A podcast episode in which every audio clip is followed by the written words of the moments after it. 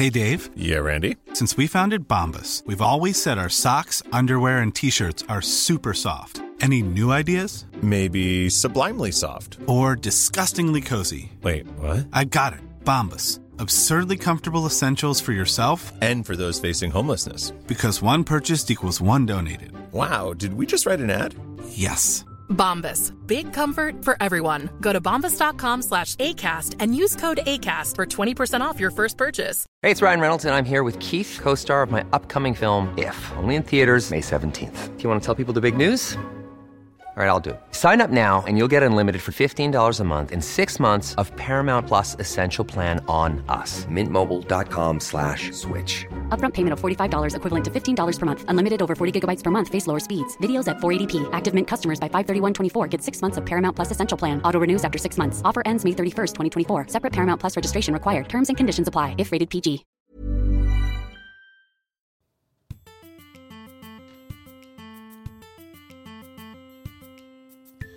I'm not just writing history, I am making it.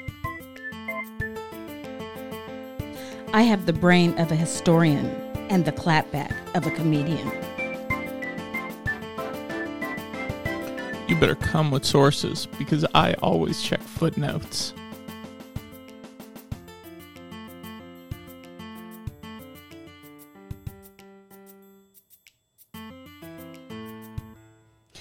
Hey there, welcome back to Historians on Housewives. You're here with me, Casey. Jessica, Dr. J. Mill, the millionaires. Max Spear, the thousand air S. How about let's stick to sound tech extraordinaire? Sound tech extraordinaire. so today we have a really fun episode for you with pretty much our very first fan.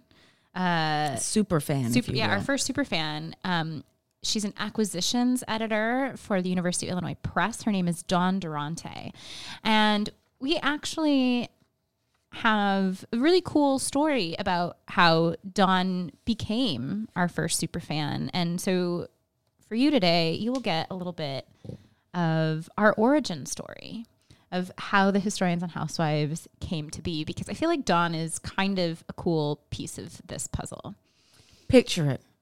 April 2019. Setting Philadelphia, Pennsylvania. Well, before we even got to Philadelphia, Pennsylvania, I had asked Jessica if she'd do a Bravo thing with me more than a year ago. And An article. an article. And she goes, I'm going on sabbatical. So don't email me until March. Now, I would typically say, she said, don't email until March. So, you know, 8 a.m. on March 1st is fair game. And I didn't get an email at 8 a.m. on March 1st. And I thought to myself, I got to play this really cool because I don't want to scare Jessica away. And she's in Philadelphia. So I got to kind of pump the brakes a little. So I feel like I waited until like March 18th or 20th. and I sent Jessica an email. And I said, Hey, you said to email you in March. I'd still like to talk about this housewives thing. Uh, would you happen to have some time? Or we can just meet up at the conference in Philadelphia the first weekend of April, the Organization of American Historians. And I did not have time. And I said, Oh, but I promised. And she's been so good and has not harassed me that I feel like I need to meet with her. So I met with her. Take it from there. I thought we again, people, I thought we were writing an article. So Jessica sits sits down with Max and I, and, and she says, "Okay, so we're doing an article," and we were like, "Well, actually, Well, what happened was I sat down and said, okay, there's some ways that you write articles, blah, blah, blah, blah, blah. We can do it this way, this way, and this way.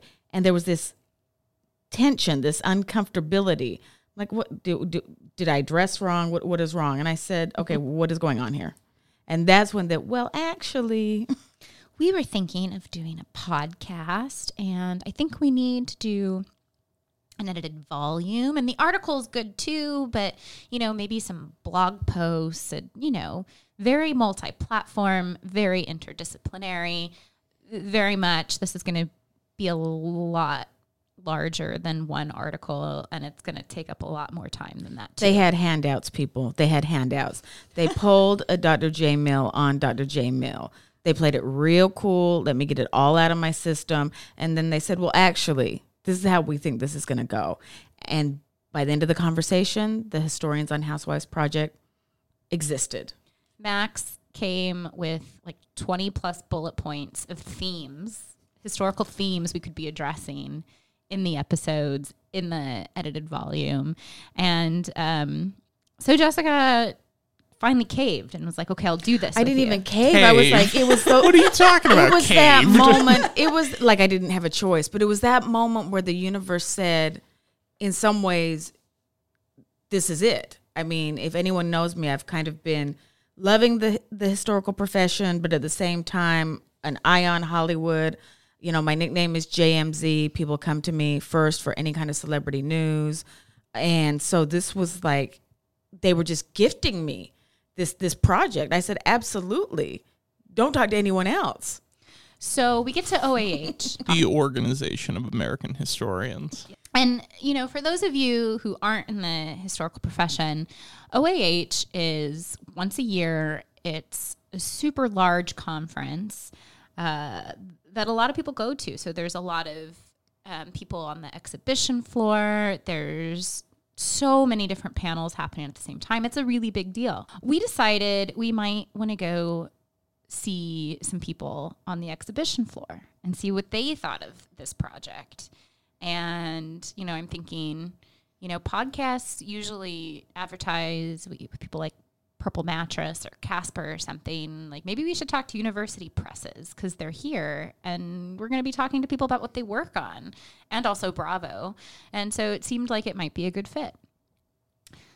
So we started circulating.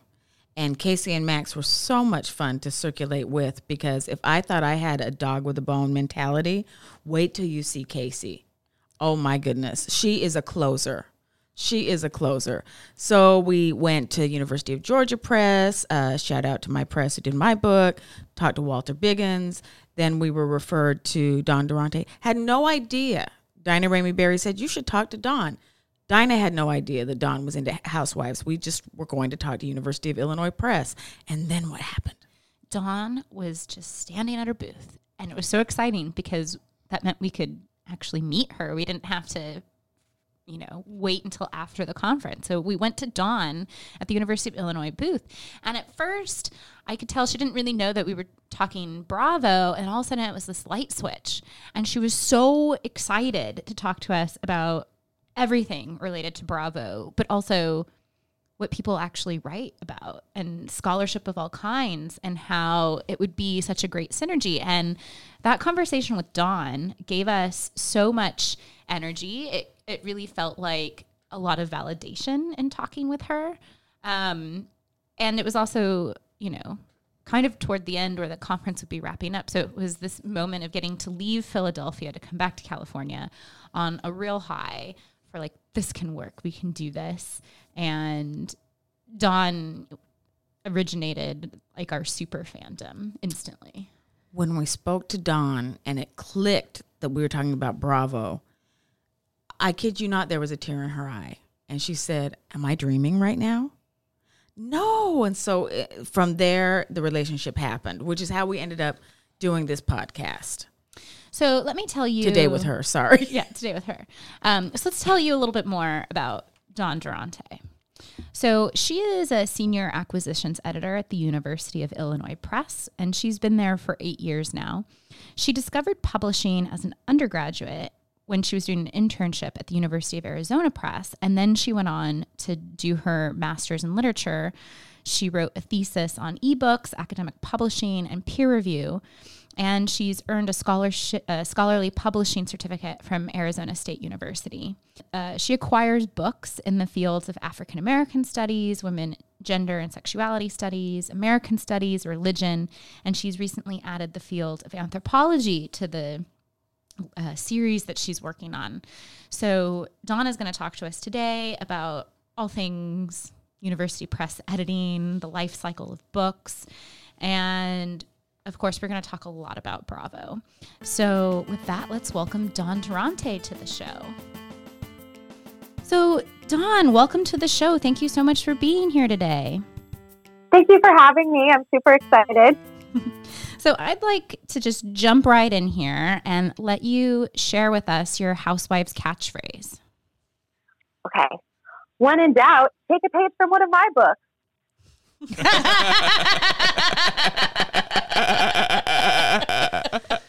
That Was that is too fast? good. Okay. Okay, good. Oh, oh. That okay. is Sleepless good. Nights. I almost did a Twitter poll for it. Um, but uh, yeah, because I own a lot of books and I've acquired a lot of books, so hopefully it makes sense. Yeah. But uh, oh I, my I got a lot that's of great. inspiration from Heather Dubrow, who was uh, First You Don't Succeed, Try It My Way. And I kind of like the ones that tap into like a classic, like kind of cliche line. So anyway. That was it was good. great. That was great. Do you, um, by the way, because it makes me think, do you actually do you have a favorite book that you've acquired or worked on? Are you allowed to Um, say? I don't think I. I mean, that's I. I don't have children, but I imagine it's like, what's who's your favorite niece or nephew? because I always feel like I'm an auntie of books. Um, but I actually, this is related to history. Um, uh, so next year is the uh, centennial of the 19th Amendment.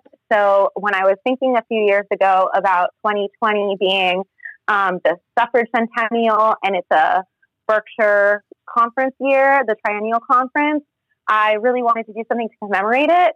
So I was thinking about how to like maybe do something innovative. And so we're doing a compilation book of backlist content that's all been published by University of Illinois Press. That's all about suffrage and the women's vote from like pre 1920 up until like even some stuff about civil rights and the voting gender gap in more contemporary aspects.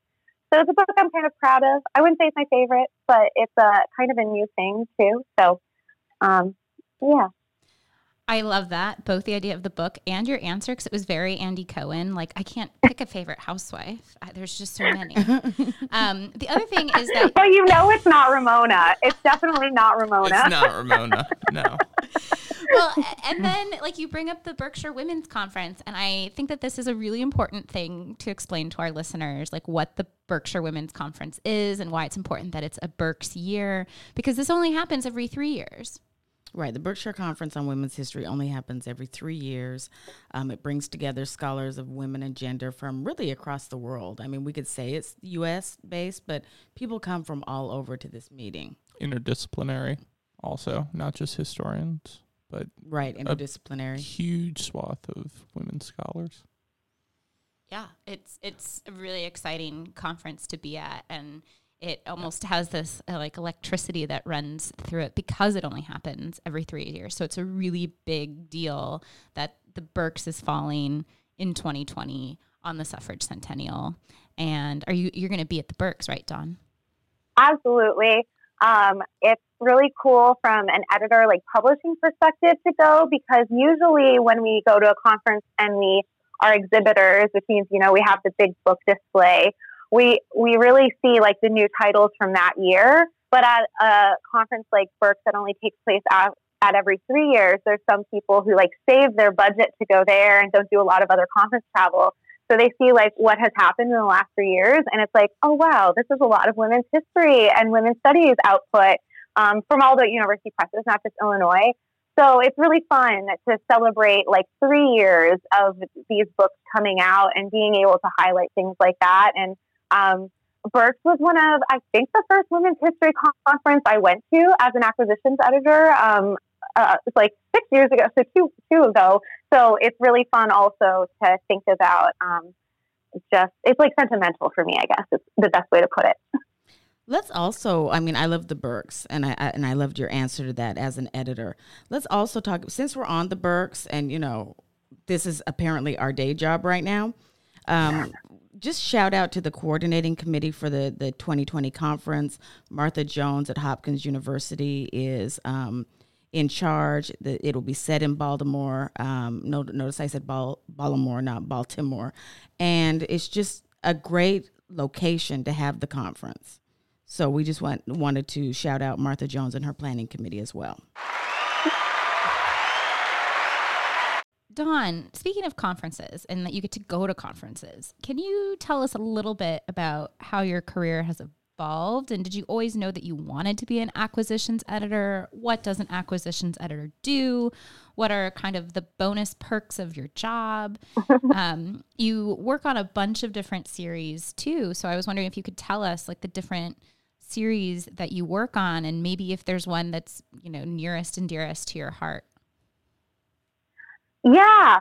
Um, so I didn't know that I always wanted to be an acquisitions editor because I think, like most people, I didn't know it was a thing. um, I think that, like, as lifelong readers, even we spend our childhood reading and don't really think about what goes into making a book, and that was certainly the case for me. Um, when I was an undergraduate at University of Arizona, I was an English major and a classics minor, and I was like, "That I don't think that's a job."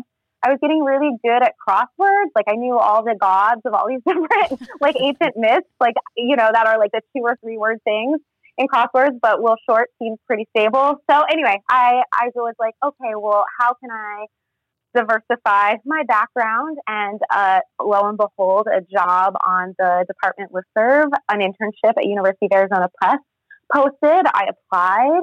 I got it. It was an acquisitions department. And without that internship, I say I say this to the person who hired me and was my supervisor there, Allyson Carter, who's still at U of A Press all the time. Like my life would not be what it is if you didn't hire me, and I'm so grateful because what I learned through that internship is that acquisitions really fits my personality, which is both really happy to be like alone and quiet and independently reading, but also like socializing, talking with people.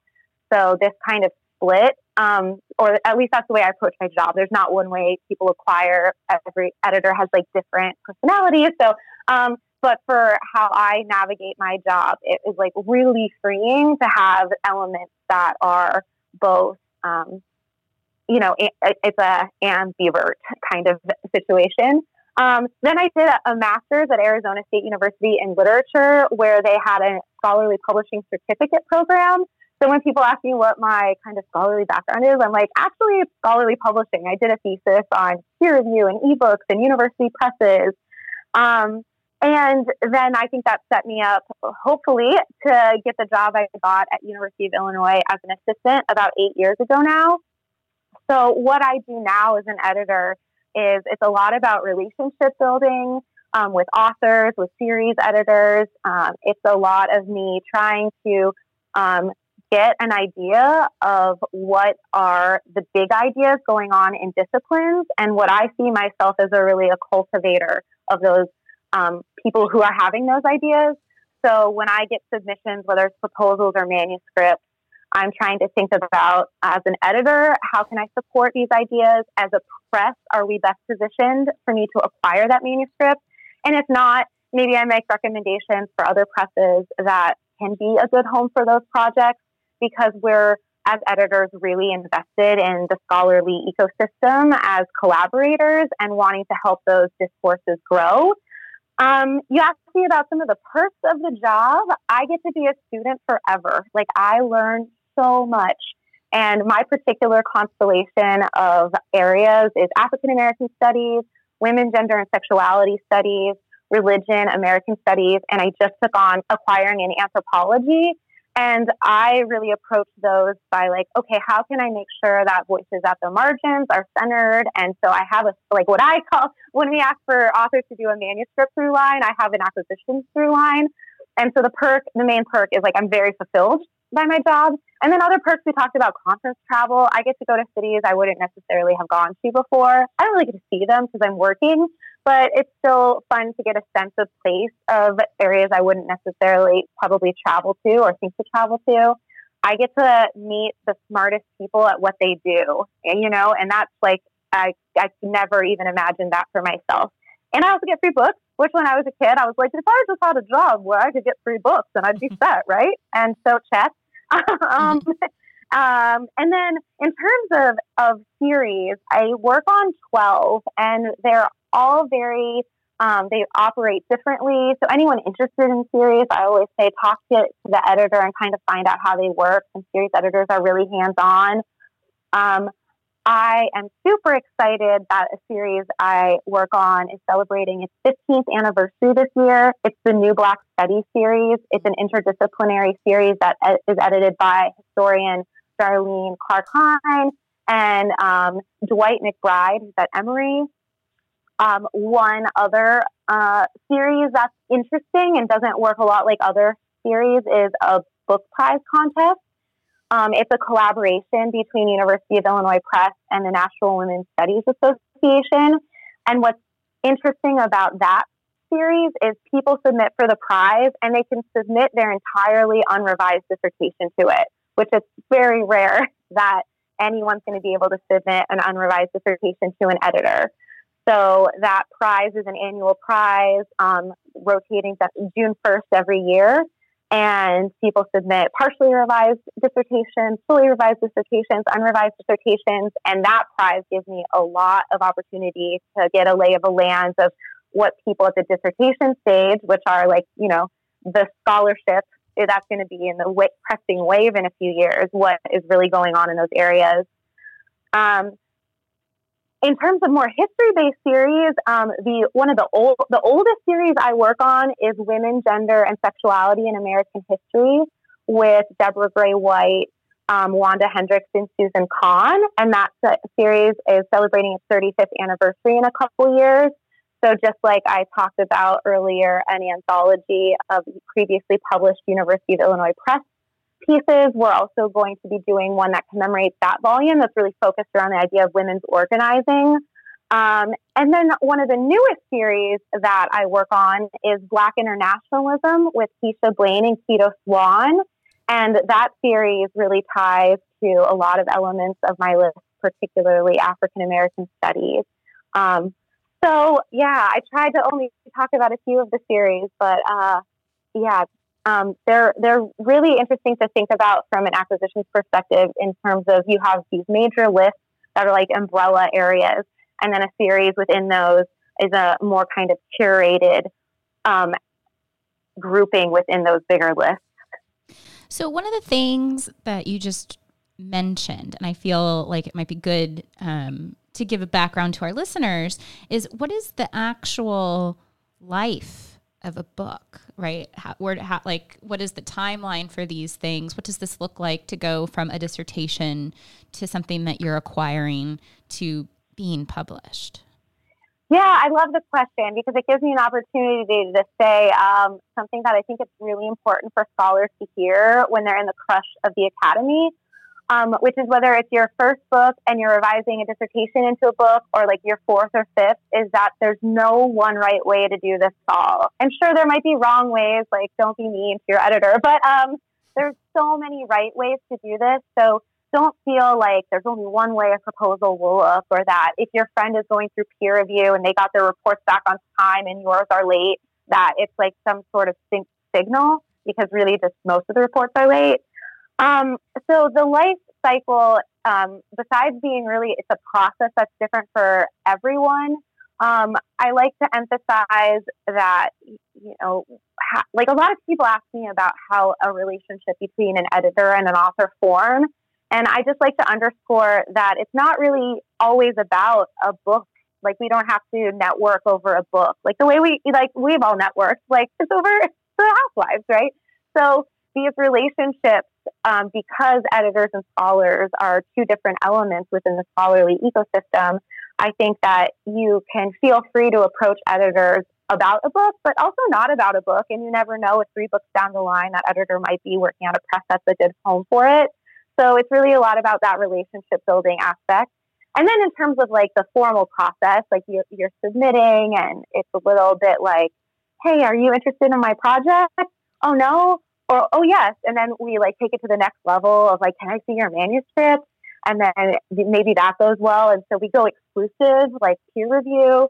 Um, those things can all take different amounts of time but i like to tell people who are revising a dissertation into a book since they often have a 10 year timeline to consider that it probably is realistic to factor in like two to five years between like that first, first contact with a proposal and when a book is coming out And then I also like to remind people that once your book is out, like it's really you get to like market it forever. Don't forget that element. You've worked on it for a lot of years, and um, yeah, book will be out, and it will always be valuable because it's been so much of your time and energy put into it, and also peer reviewers and stuff like that. So um, I don't know if I if there's any element of that you want me to dive into a little more deeply.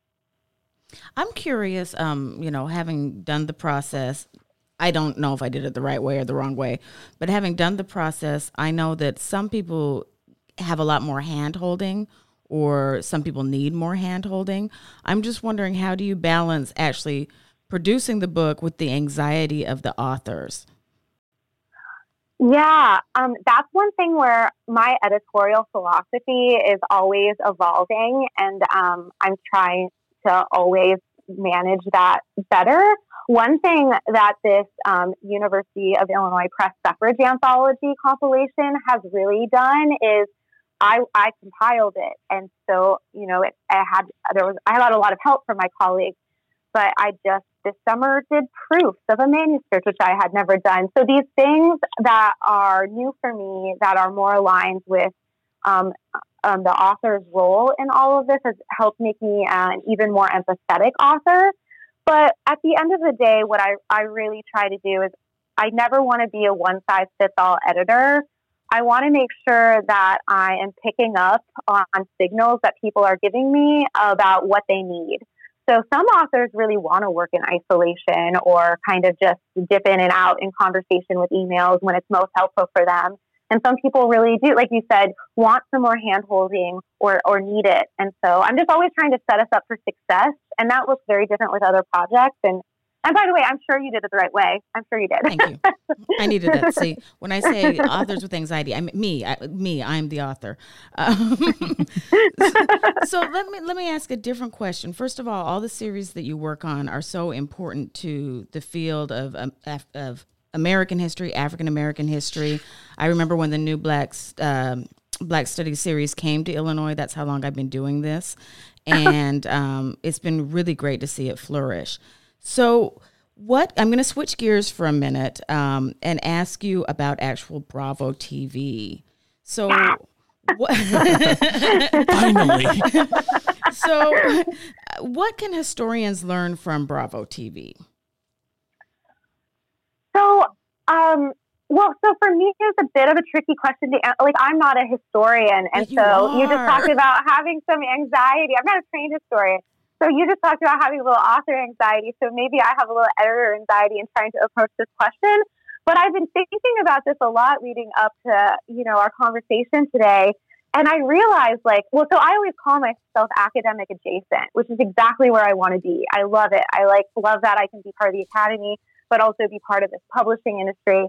But then I realized, like, none of the housewives are housewives. real- Like a lot of the New York, there's not a single one who's really a wife. So they're housewife adjacent. So I have a ton in common with the housewives um, in that regard. So it kind of helped me reduce my anxiety a little.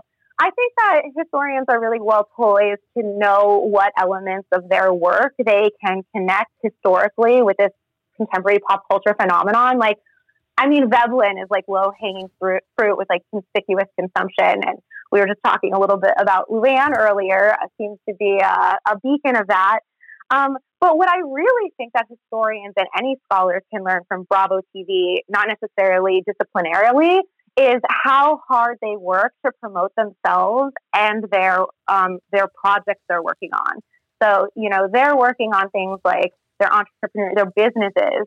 So if uh, not to be like reducing intellectual work to a brand, but you really are building your authority through each book, through each publication. So you want to promote that as well. So I love the way that when we watch The Real Housewives, we see them have all this agency for how they can really smartly intertwine their personalities with the, their work and like who they are. It's like really embedded. And I mean, that's probably why a lot of them are on the show if we think about it, right? It gives them a platform to talk about the things that they really care about, whether that's charity, whether that's their own business, or whether whether it's uh, kind of just their their own investment in like society and culture and whatnot. To follow up on this, one of the things that we hear all the time is what's making your work relevant. Yeah, like so great. That's wonderful information about the past. Like, why should we The care? so what question. Yeah, the so what, question. question. Do you find that thinking about reality television sometimes can help us get into that so what? I, I do think so. I think that um, I think that what I really love about a lot of more the historian projects that I acquire and work on is people are being really savvy about not only saying what does this teach the, what does this history teach us about the moment that's being studied, but also what how can we see connection? And the, you know the politics right now we see a lot of these conversations happening. So your so what question can be very embedded in the time that you're studying and then say how does that then impact other histories of that time? But you can also then zoom out and say like well how does it also inform our understanding about the world around us today? Um, and i think that reality tv is just so, such an interesting an interesting site. I mean there's a lot of there's people are going on and they're you hear it at the reunion specifically where they're able to like break that fourth wall and talk about experiences on the show for the real housewives where like you weren't real enough right? So they are really trying to expose their present realities um, in, a, in a really interesting way that maybe later people will really fold these into histories in new ways but uh, um, yeah i don't know what do you all think I feel like, in part, this issue of having different scales of so what is is kind of part of the inspiration for this project in the first place in, in a certain way. Um, you know, I had actually TA'd for Jessica a couple years ago, and she did this lecture that was, you know, Gilded Age and robber barons, but so much of her lecture was talking about Sonja Morgan of the Real Housewives and Mm, Anderson yeah. Cooper. And Anderson Cooper. And students were so into it. It was this like moment where I almost feel like they would have been like, yeah, I don't care. Like I'm leaving halfway through lecture, you know, but all of a sudden there's like, yeah, like TV, there's people they recognize from the screen. And it was this weird moment where like, wait a second, we're talking about more than hundred years ago. Why, like, wait, you know, and so they're like putting these connections together in a way that all of a sudden did impact the way that they thought about their day to day. And it was very cool to see that um, kind of past and present meet in a certain way. Well, thank you. That was also my way to get excited about the lecture. now it's my favorite lecture. I have a love hate with the 19th century. I dip in, I dip out, but I, I just thought it was really ironic that we have like this tangible resonance of the robber barons right in front of us. And you know, and anytime I can talk about Anderson Cooper, I'm like Andy Cohen. Like I want Anderson to be my best friend. Um, so thank you for that. Um, I also think there's moments like you know I think when we, if we go back to Black Lives Matter and Phaedra actually took everyone to DC, she met with the, her congressperson. I think there are also these moments where Bravo can be very real. Like these things are happening right now, or the relief efforts with um, the hurricanes that hit Houston or even Puerto Rico. We've talked about uh, Bethenny off and on, um, not formally on the podcast, but just amongst ourselves. So I do think there's moments that we can um, really interface with um, kind of history or history in the making. Do you have anything else? That wa- the question was for you, and I took over. So do you have anything else to add?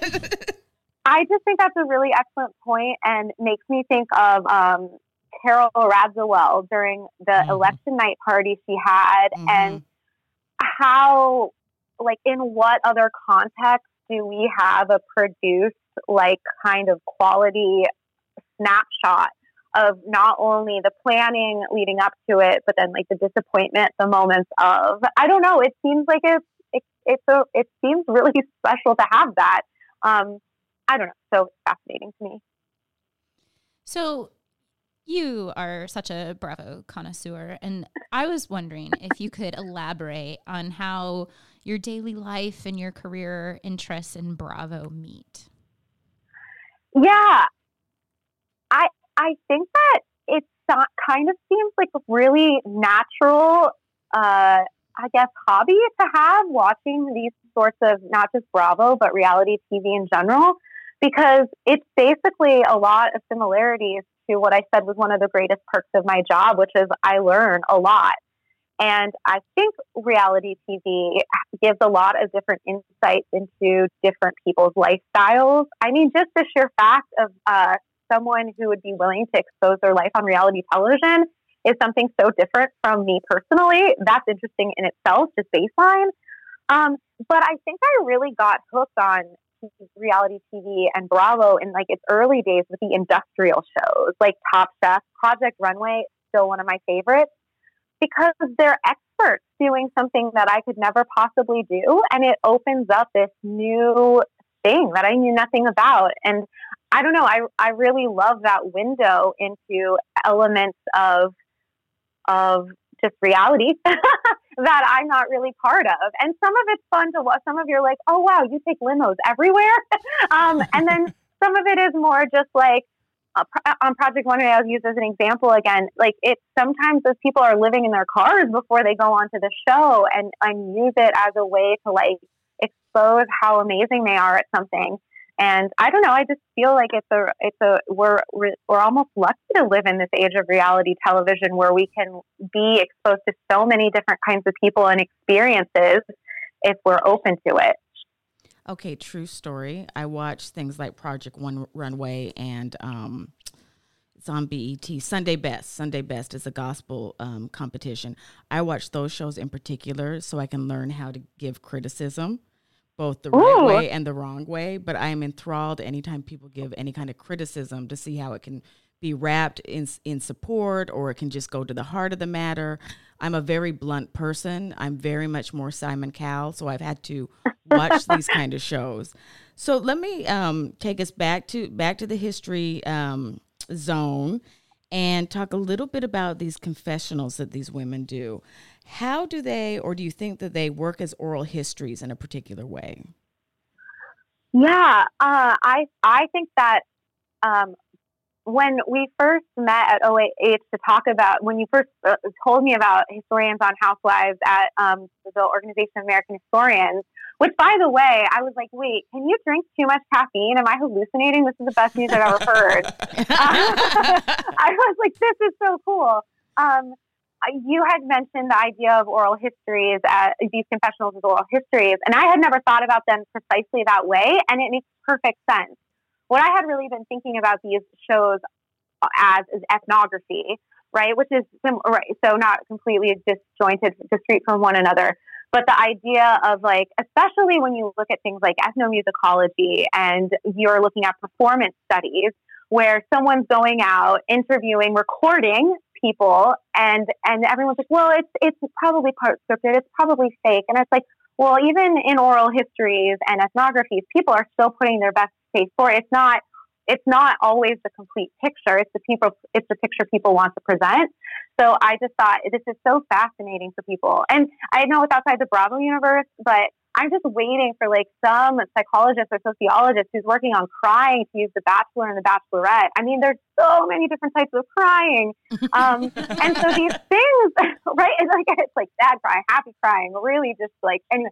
Um, so I think these capture something that is very fascinating, not only about individuals, but this cultural phenomenon of reality TV has a lot to say about where we are as a culture too.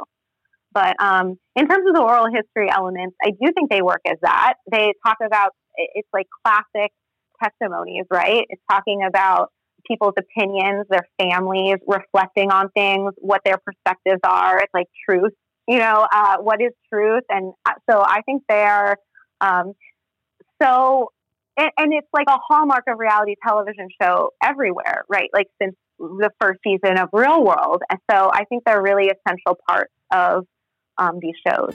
Okay. So it's the Bunco Party. And that is what we call our game break because of the Orange County Housewives, and you just never know what's going to happen at their Bunco parties. so there uh, really aren't rules. someday, actually, someday we should learn how to actually play Bunco for the Bunco right? party, maybe. oh, I've just been trusting you. See, I've just I don't know how to play Bunco. Jessica, this whole time has been like, I thought we were playing Bunco. I am a Bunco champion. Wait. that is exa- Max does a good Jessica, I might add. All these medals for nothing? Damn it, man. So, okay. So today we are playing a game that I've created called Plot That Drama. Okay. I was waiting for the applause too. oh, sorry. Sh-.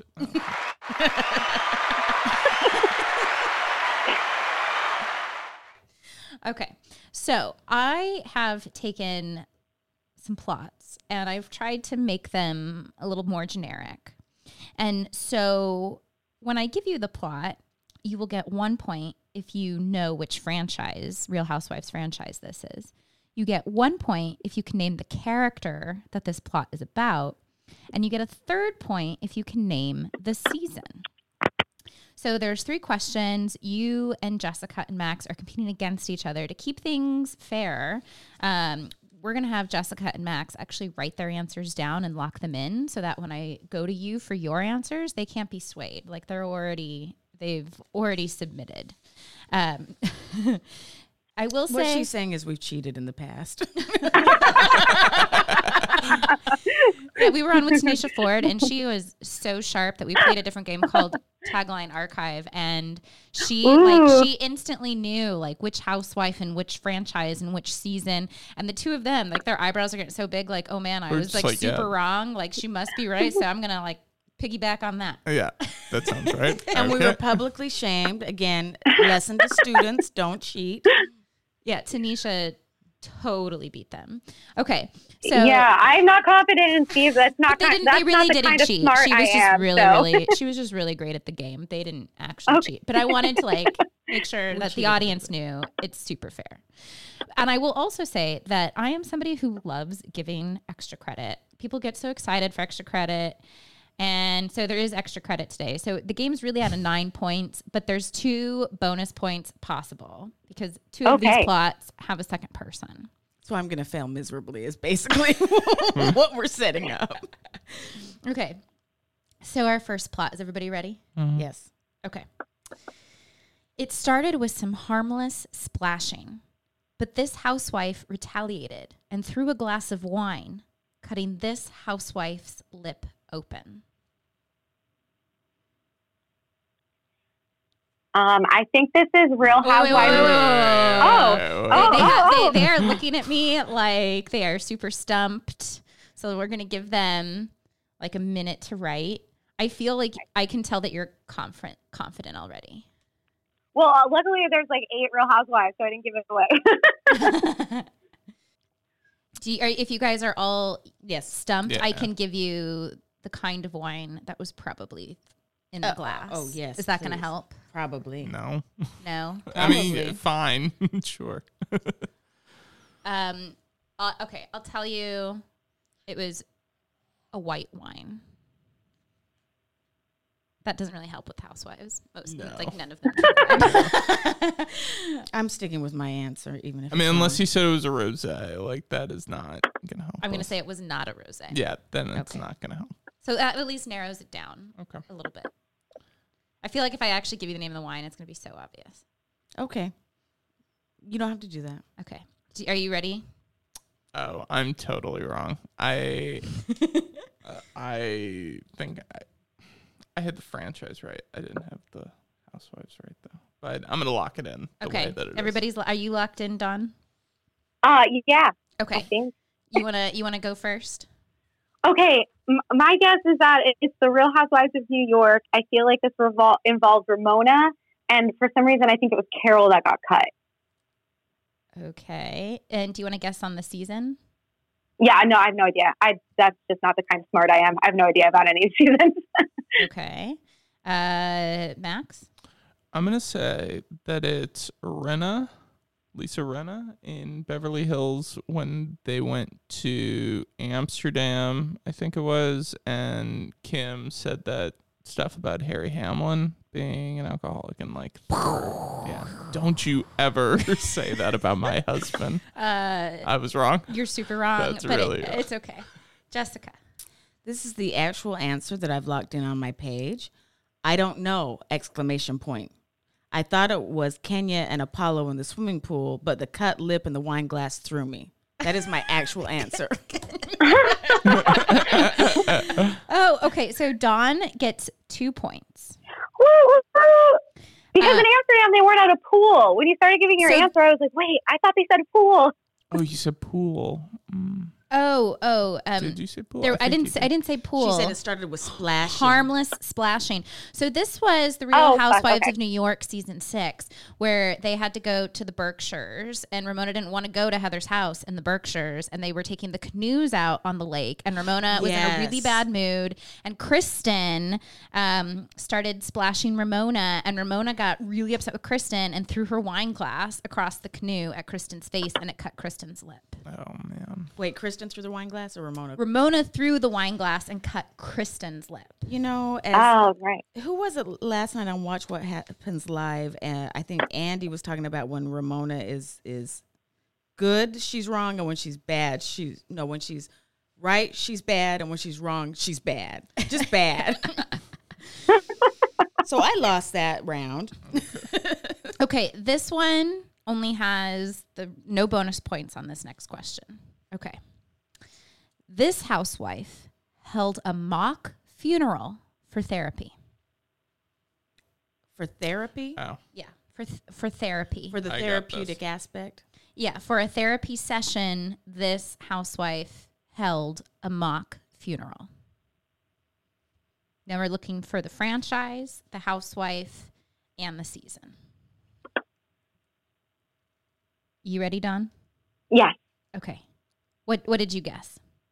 Okay, I guess also Real Housewives of New York when Sonja holds the funeral for her dog in like Central Park or something. And I'm not confident in what season it is, but I think we just had season 11. And I want to say this is season a few seasons ago. So I'm going to guess season eight. Okay. Oh, that was a good. I remember that episode. That was a good episode. Um. we really need to do an episode about Bravo and pets and death. I think that Oh, yeah. so much, right? And you know, I don't know how long Mercedes left her dog in the freezer, but there's a lot to be said about the various shows Mm-hmm. and the love of pets and the relationship to their humans. That's yeah. Yeah. Max. I'm gonna say that it's Real Housewives of Orange County. That it's Shannon Beador with her husband David before they got divorced, and I'm gonna say that this is season. I want to say eight. Also, Okay, Jessica. Once again, I failed miserably. Um, I don't know why I think it's Kenya and Real Housewives of Atlanta because I don't remember there being a funeral for any dog, but I feel like there's something to that, and I don't know the season.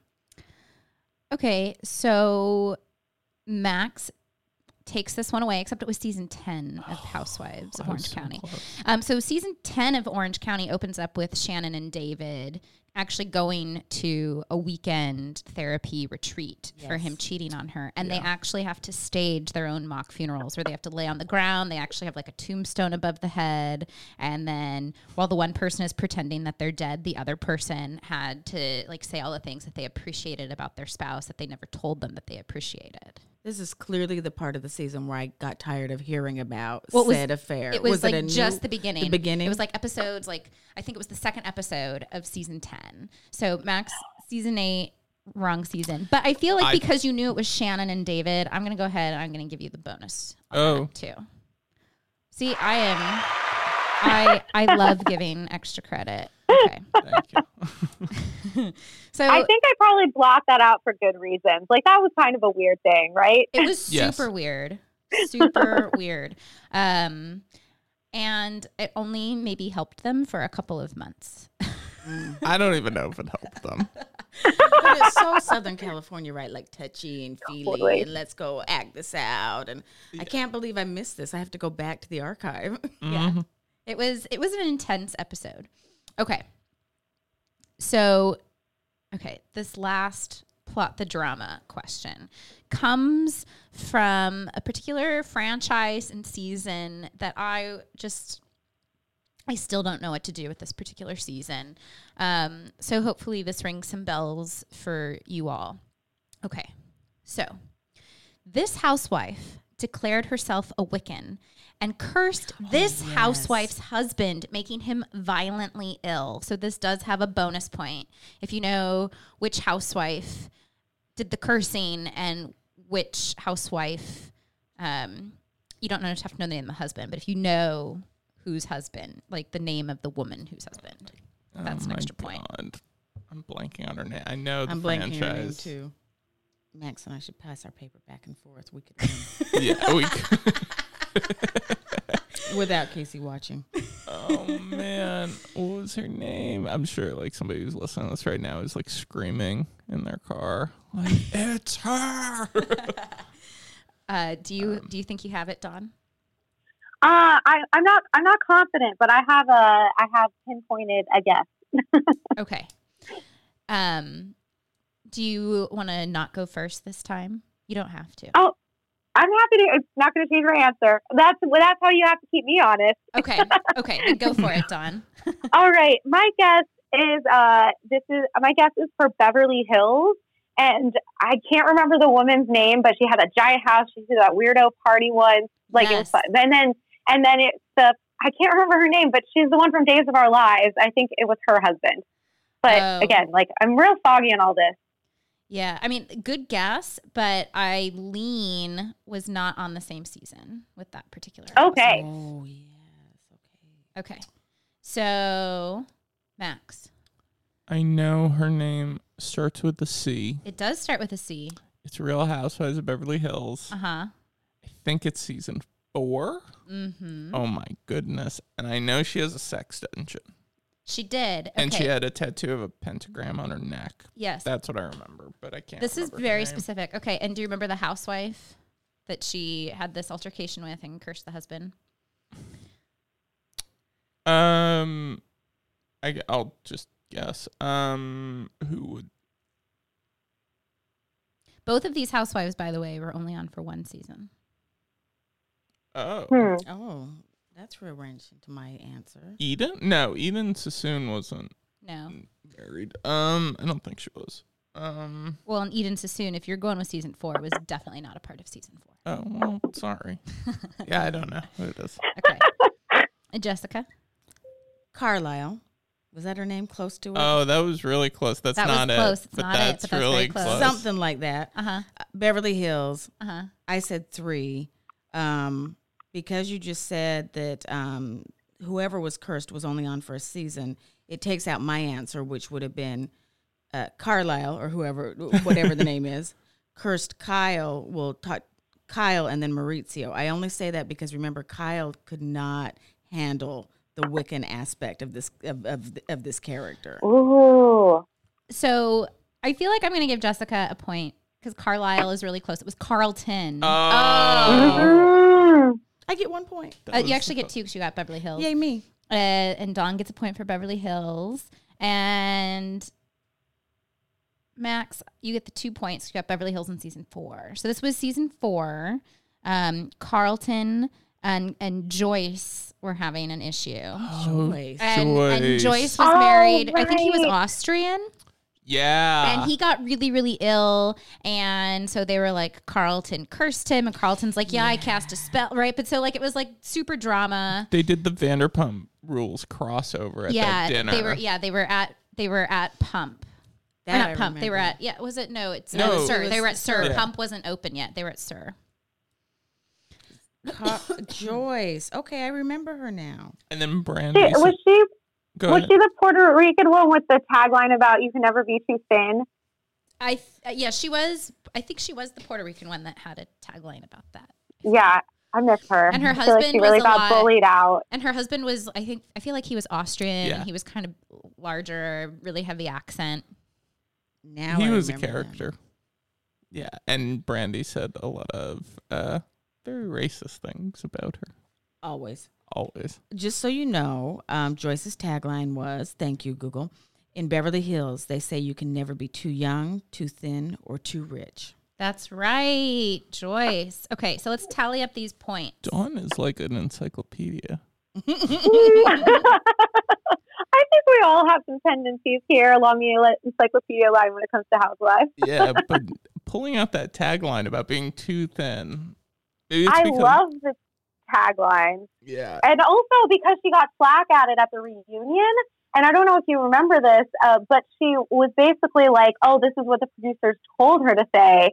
And so it was kind of the first time where I really realized, like, oh, wait, who does make these up? Right. This is Um, contrived, right. And then when I was trying to make up mine for this, I was like, where are my producers? No, just kidding. I was like, I need to crowdsource this so I don't get into like choices situation. So the points are tallied. And in third place, we have Jessica with two points. In second place, we have Dawn with three points. And in first, we have Max with five points.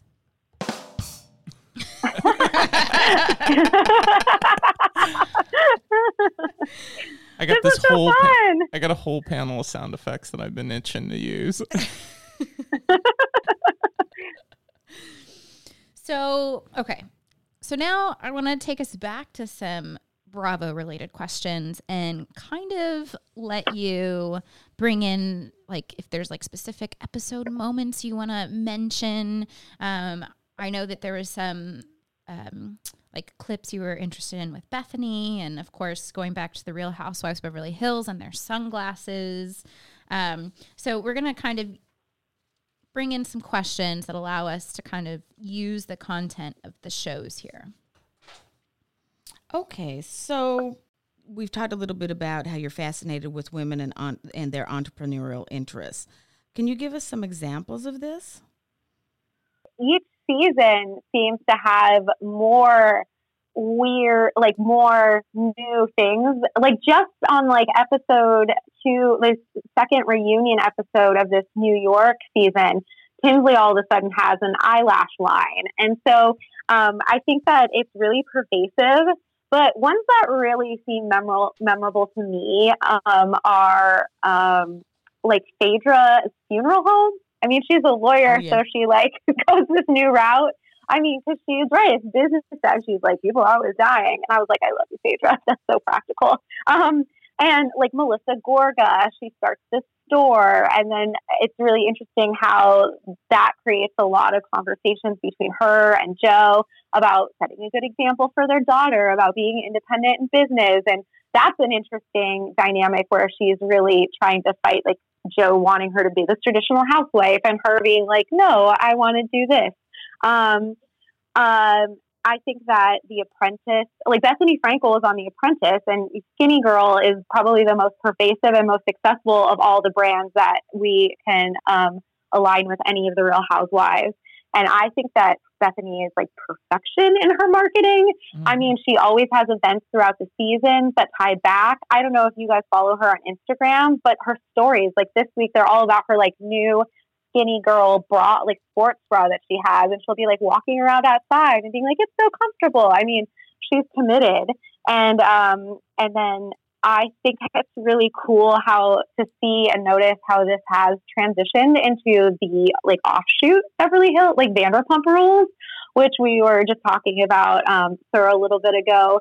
So you have all of those people who are not housewives who are also then using Lisa Vanderpump's fame to get beyond Vanderpump Rules to launch their entrepreneurial entrepreneurial interests. You know, so Stassi has like her new book, Basic Bitch, out, and or Basic, maybe it's just Basic, and then Kristen, Florian, um, Kristen, Crazy Kristen has her T-shirt line. Like she can get her act together for that.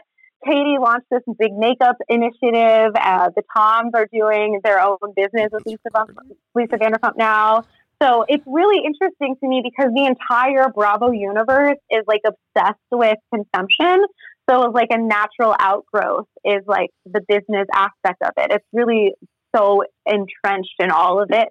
Um, I don't know. Those Well, are those. the- I mean, I could go on. Yeah, So and there's this really interesting thing when you bring up Vanderpump Rules, and now the the cast is kind of branching into their own things. Like, right, so Jackson Brittany's Mima's beer cheese, right? Beer cheese, but, yes. but like Jax is like, we don't need Lisa Vanderpump to market our beer cheese. We don't need it in SUR or any of those restaurants. Like, we can do it ourselves, right? And so it's this really interesting way in which everyone's finding out about Mima's beer cheese because of the show, right? They're actually having the cast over to taste the beer cheese, and they're like, "I've never even heard of beer cheese. What is this?"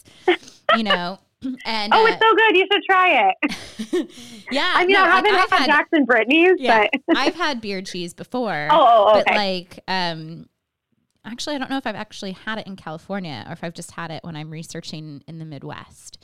But um, but yeah, it was just like this moment where you get these people who really aren't even all from California. Like they've ended up in California from other places. So you would have thought that they would have encountered beer cheese at some point along the way. There's a disproportionate number of the Vanderpump Rules kids who are uh, the pumpers who are uh, all from Florida. Like Florida seems to be the hub where Vanderpump gets her. Yeah, Jax is from Florida. Ariana's from Florida. Um, Is Sandoval also from Florida? no, he's from St. Louis. Oh, that's right. Yeah. So he should have had beer cheese. I feel like Sandoval should have had beer cheese before Mima. I don't know. He doesn't look like he enjoys food. you know what I mean? Um, you never can be too thin. Yeah. Yeah. He looks like he doesn't like to look uncomfortable. Like he's constantly trying to look put together. Yeah. Um yeah, and also with like singing careers, like Scheana has a singing car- tries to have a singing career. Lala seems to be doing it more successfully. DJ James Kennedy. I mean, even in terms of singing careers, Countess Luann's Uh-huh. singing career has really, really grown and changed. I feel like Bravo was just playing um, RHONY season three, which I still think is the best. It's like Kelly Ben I think it's her last season. It's when they go and it's like the scary island and Jill's, it's Jill Zarin's last season and it's all that drama because Bethenny's getting engaged and she's pregnant and Ramona's being super crazy on the Brooklyn Bridge, and it's just such an intense season. But um, I feel like that's when Countess Luann came out with um, one of it was that money, Money can't Can't buy Buy you class. Yeah. And so now we're in season eleven. She's becoming this large cabaret star, but it really took her a while to really break in to that in the way that she's created it for herself now. I also think that she started as like a club act and has slowly evolved to a cabaret act, and it's interesting how she has made that pivot and that dis- that slight but seemingly crucial distinction about like her brand. Well, and somewhere in there, I feel like they go to karaoke with Heather and and Countess Luann is like taking her karaoke bar appearance very seriously. Now wait for it because these two haven't watched the last reunion. right. Dawn, just spoil it for them. Yeah, spoil, it. We don't care. Oh, I've already read the articles. Like they're telling her she's no Adele. Yeah, she's no Adele. She's not good. But Dawn, what what happened? Reenact it for oh. us. Well, they're also very uh, outspoken that she has been using her sobriety as a launching pad for that element of her career and like stopping up fame from like being in the headlines. So, you know, I do admit, like, Luann put in a lot of work over the years and also seems to have been able to ca- capitalize on this. Uh, like, whether it was good news or bad news in the news, she would have capitalized on it. But, like, Bethenny especially was like, very like, well, you know, you cashed in on your sobriety. Right. So then Luann said, um, I just got cast in Chicago, so you can all go straight to hell.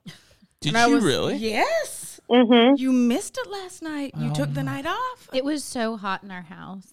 I couldn't. I just wanted to say, while we're talking about entrepreneurial, that now we have an ending for Aunt, Luann. Well, she hasn't gotten the reviews yet for Chicago, but so let's not talk too soon. But that would be good. This is just like for a future show idea to talk about like musical theater and the Housewives. Now we could do that. I mean, Yeah. there's so many of them that have they think is like a musical career. Don't be tardy for the party.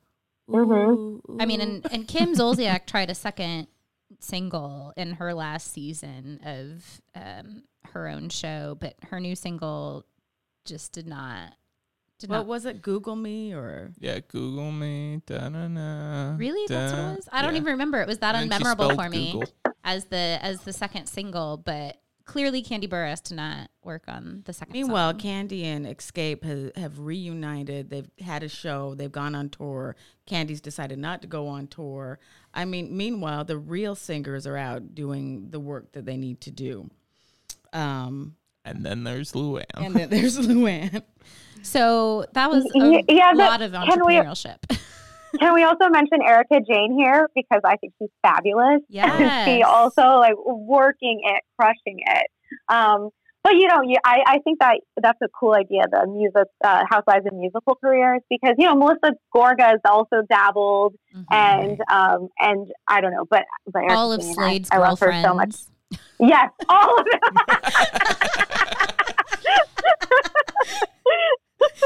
And I mean, Erika Jayne had this really excellent. She was like such a professional in this moment in this last season of Beverly Hills, where she's having her big show, and at the theater, one side of the stage just like cut sound, right? So, and like, but she doesn't really let it disturb any of it, right? So by the time they get the sound fixed and everything's come back up, like everybody is right in step. They haven't actually dropped or missed a beat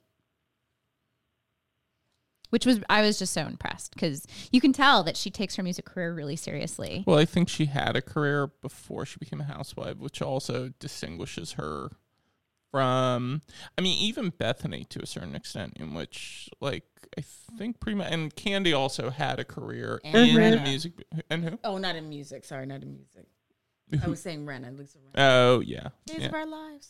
But that housewives didn't necessarily make their career possible. Right. in other words.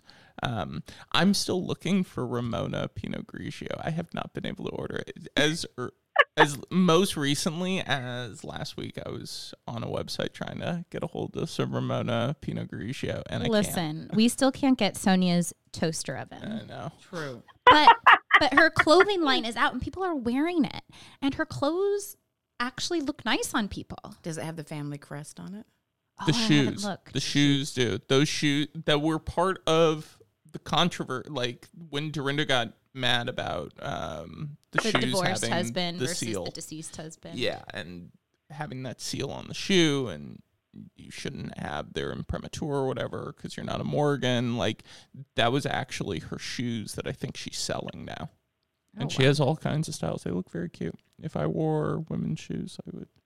So Well, do you watch Shahs of Sunset? Mike Mike has a, a shoe line, or he did. Right. Yes. Shoe line. I think right. this shoe was also in Kitson, which we just had a show. Was it?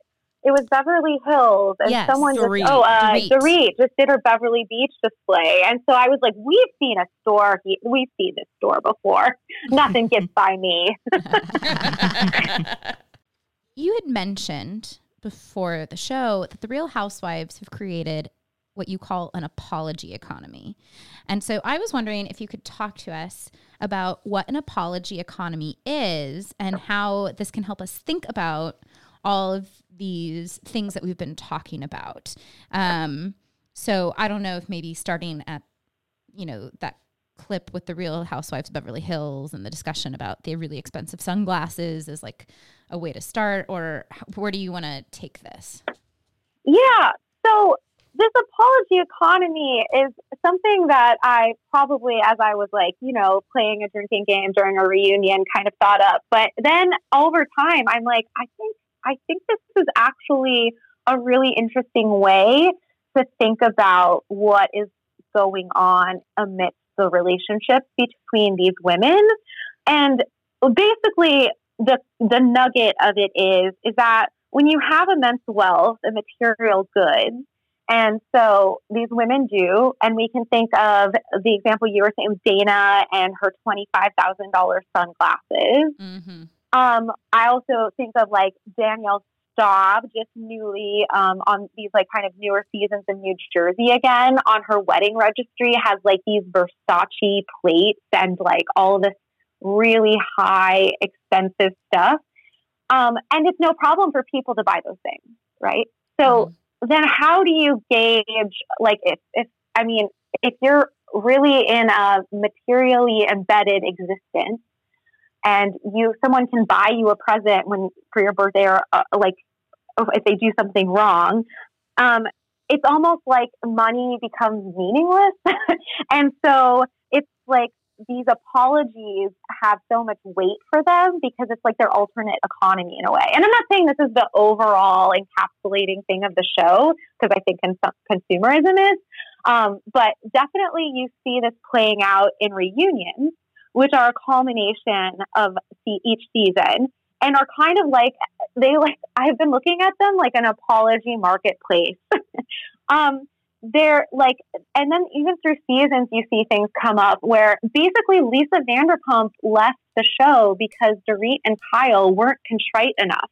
Like they weren't like, oh, taking it back and apologizing. I mean, she left the show um, because she says it's like her reputation, but at the end of the day, she was also like, you've never apologize and things like this. Um, and I also started thinking about this a long time ago because Bethenny started calling, I think it was Bethenny, and it was the whole group started calling Ramona the apologizer. And so for me, mm-hmm. I was like, they're they're like literally labeling a phenomenon that's going on here and trying to kind of like process what's going on. So of course there's always like accountability being called out, like Ramona's never changing. She's just always apologizing.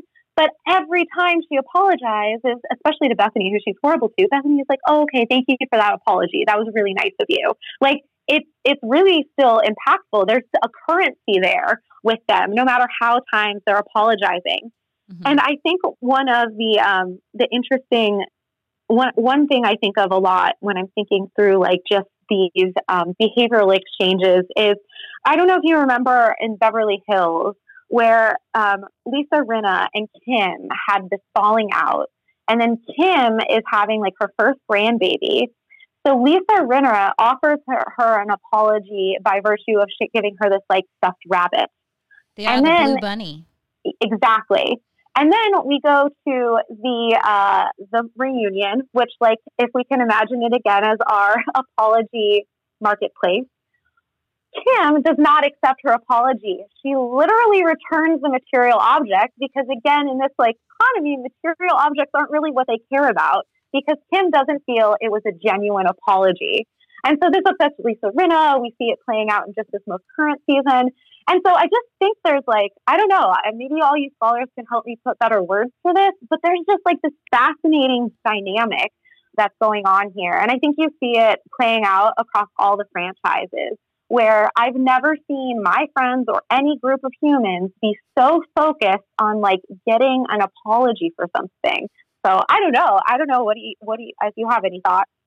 I mean, the other part of the bunny too is that Kim said something to the effect of like, it didn't have good energy which to me sounded sounds like not only are we are they existing within an apology economy, but they're also attaching spiritual significance to these apologies. Like the bunny itself is in tainted. Some, is tainted in some way and can bring misfortune to my life by keeping it in my house or by throwing it away. Like I have to give it to you on this show and to make a presentation of it. Right, because like the apology needs to happen again still.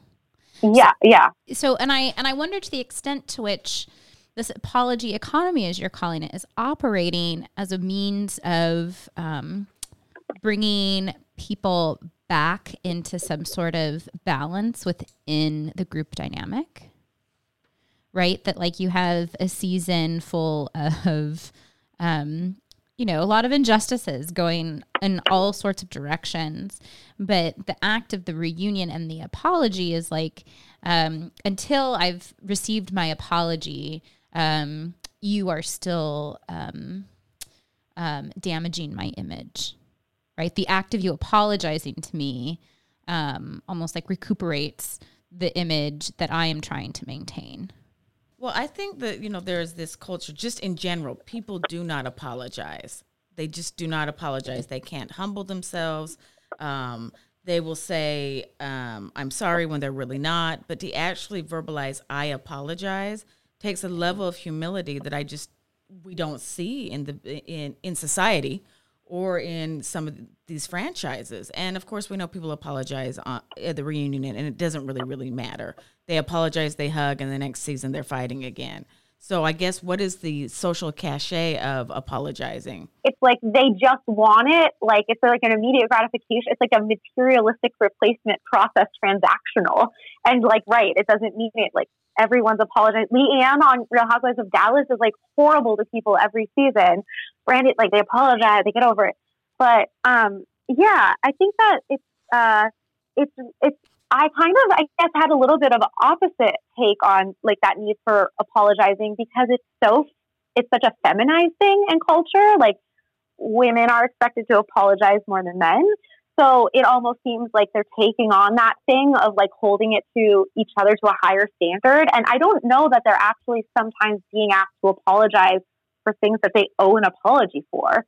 I think sometimes it's just kind of a substitute kind of um, like a, a proxy way to handle it, maybe like as Casey said, to kind of resettle a group dynamic. But we all watch it for the drama, so I don't really, I'm not so invested in them having like a status quo. It's great when they all get along, right? But, and, I, um, and I feel like it's only meant to be temporary band-aids right because i think that there is also an element where like i really don't think ramona likes bethenny or that they would ever actually not have a lot of drama but i think that like in these settings right where a dinner party or a party in general is is really held to have a fight right and to have a breaking up of the community right? The apology serves to like kind of knit it back together so you can get to another party and another moment where you can have drama and explosion right? But that like all of these people are carrying kind of that elephant memory with them right? Where each time the explosion is actually worse because they're like and you did this and this and this and this and you apologize but you didn't mean the apology so mean the apology this time. Hmm but i really i really like this concept of an apology economy. Mm-hmm.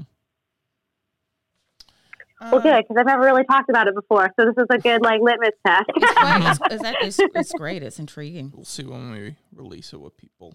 Uh, how think people want to weigh in Yeah. it'll be cool Yeah. Um, switching gears slightly. Um, talk to us a little bit about your Bravo celebrities, your favorite ones. Um, how do you pick your favorites? We know that you like Captain Sandy, but um, how did Captain Lee not make your list? Because I only had three spots. Uh, I had to pick my top three. No, um, I think Below Deck and um, and Below Deck Mediterranean, which we, we haven't talked about yet, are are those kind of more the industrial side ones. Like Vanderpump Rules is a little bit like that because it's like you know these got people are all working at the bar. Um, but I think Captain Sandy is like a kind of not like almost anything we've seen on the network before in a way because she's in such a. May, may, I'm sure I'm wrong. I'm sure there are others, but of the shows I watch, I can't really think of a tr- where someone is so clearly in a usually male dominated role and is the leader in the kitchen and like is really not like the the crew don't push back on her for being a woman. Whereas you see in Top Chef, like the women, you know, that's a male dominated kitchen era usually. And like the women, you see that playing out in the number of winners they've had that are women and stuff like that. So Captain Sandy is still kind of new. She's very shy. And like, I, I'm very interested in her. I think I like her because I haven't quite figured her out yet. Like, not that there's something to figure out, but I think that she's changed a little bit um, between the seasons or just like adjusted. She calls this out at the beginning of the second season where she's like, before I said, call me Sandy, not anymore. Like, so I really like, I, I like her a lot. I love Captain Lee. I think I respect him a lot. Um, I was like, maybe in another life I would have gone to work on a boat. I don't know. I really like the show. Um, Well, there's an element problem- of okay. Sandy where she's always dealing with sexism. Like even though the crew comes to respect her, there's always that awkward beat at the start of every season with Sandy where the men on board like just don't really seem to have a concept that she is their captain. Right. And so she has to always like kind of reset and redraw boundaries. She gets guests on board that are like, oh, you're the captain.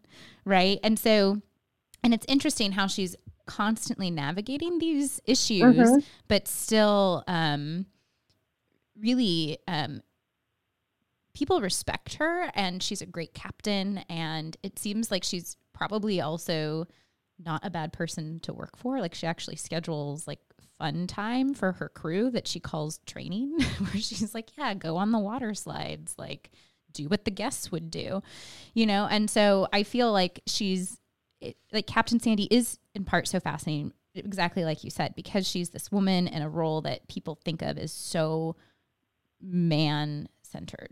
I mean, we saw that most recently with uh, Travis, I think his name is, Yeah. when he referred to her as Sandy. And it's that sort of like, I don't have to be professional around you because you're a female in power. And so I'm going to just assume that, like, we're on a buddy buddy basis.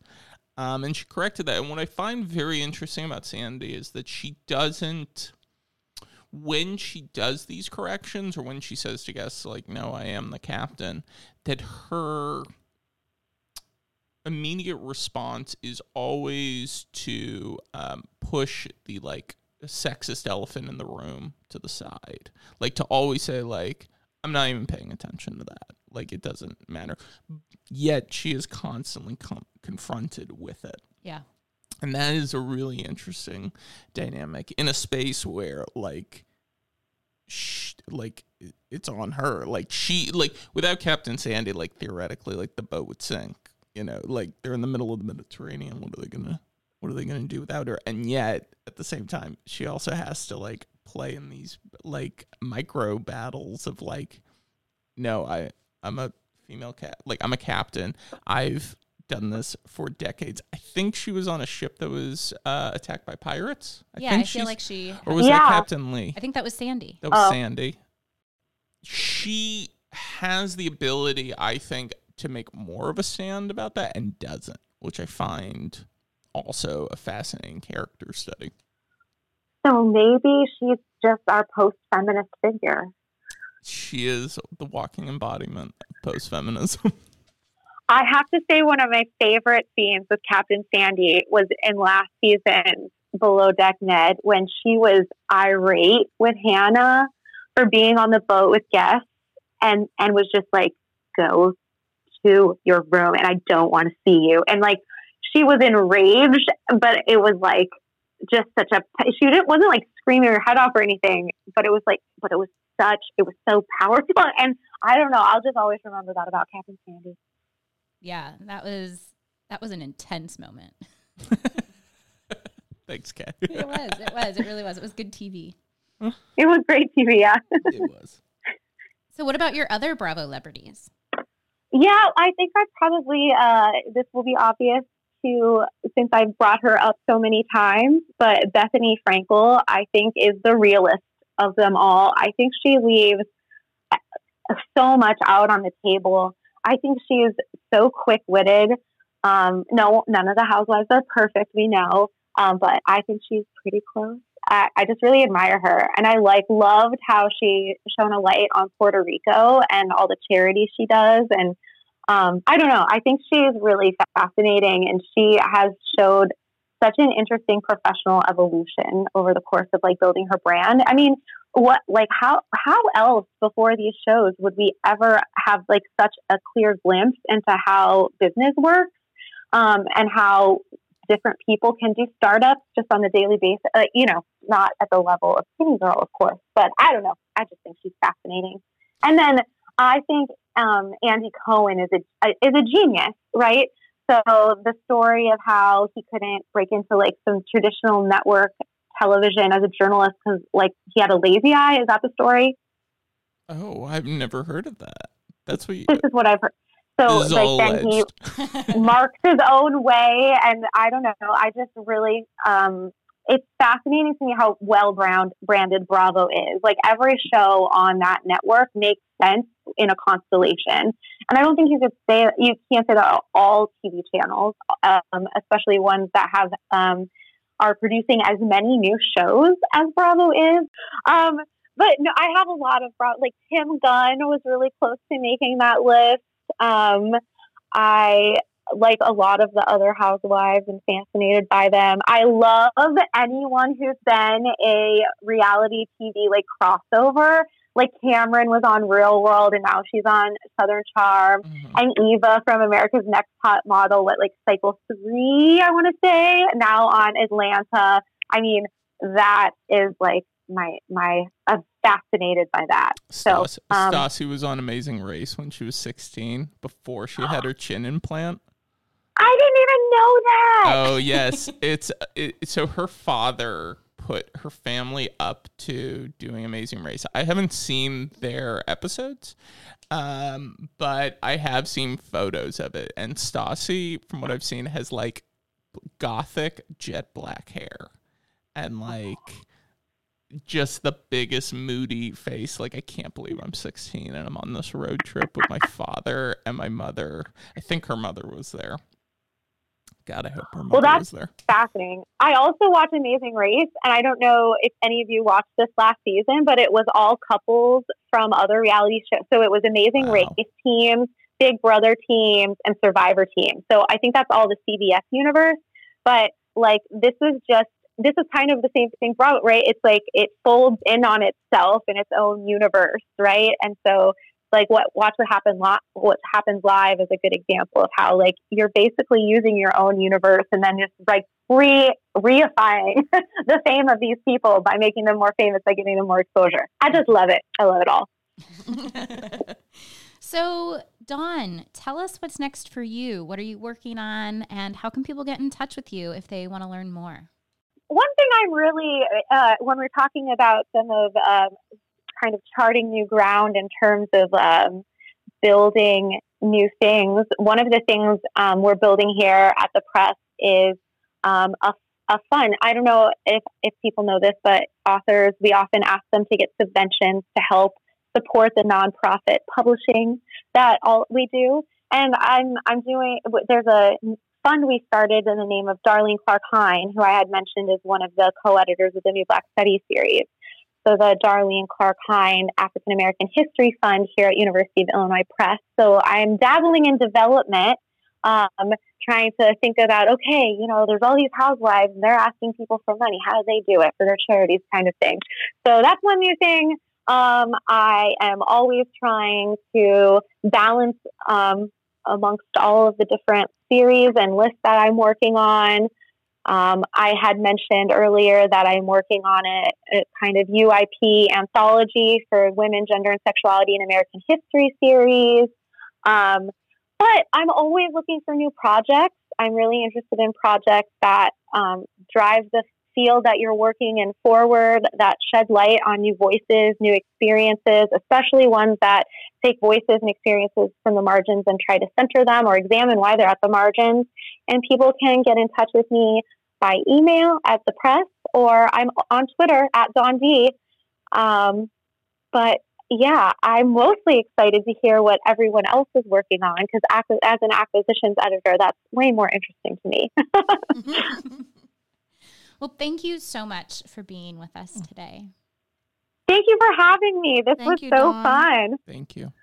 We look forward to your next appearance on the Historians on Housewives podcast. Mm-hmm.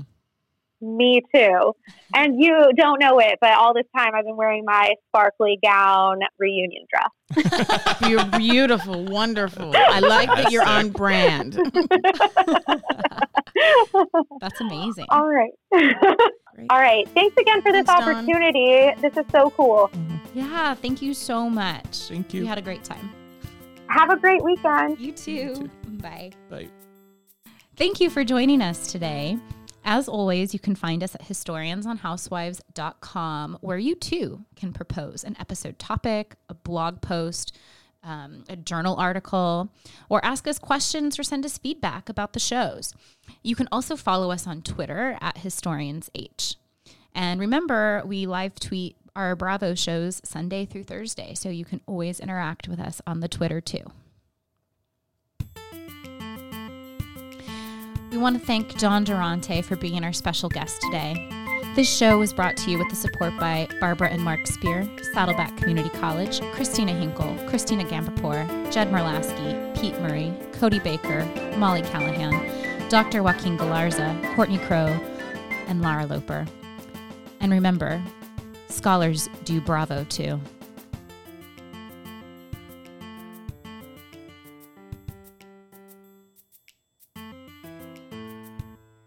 Someone told me to eat apples, but I forgot to eat an apple. Oh shit. No, kidding. oh, that's a good question. Like,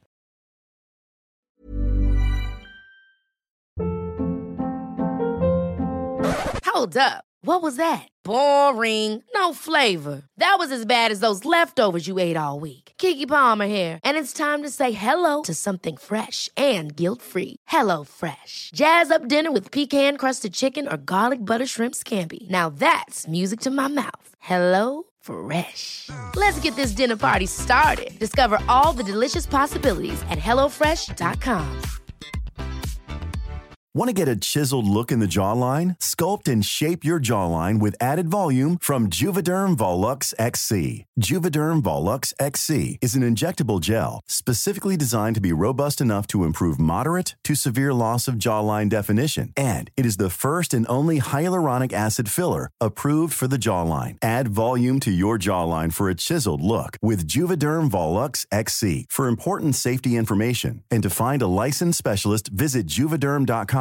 That's J U V E D E R M.com. Not for people with severe allergic reactions, allergies to lidocaine, or the proteins used in Juvederm. Common side effects include injection site redness, swelling, pain, tenderness, firmness, lumps, bumps, bruising, discoloration, or itching. There's a risk of unintentional injection into a blood vessel, which can cause vision abnormalities, blindness, stroke, temporary scabs, or scarring. Talk to a licensed specialist to find out if it's right for you. Visit juvederm.com. That's J U V E D E R M.com. Even when we're on a budget, we still deserve nice things.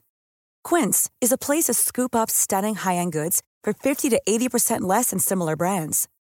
They have buttery soft cashmere sweaters starting at $50, luxurious Italian leather bags, and so much more. Plus, Quince only works with factories that use safe, ethical, and responsible manufacturing. Get the high-end goods you'll love without the high price tag with Quince.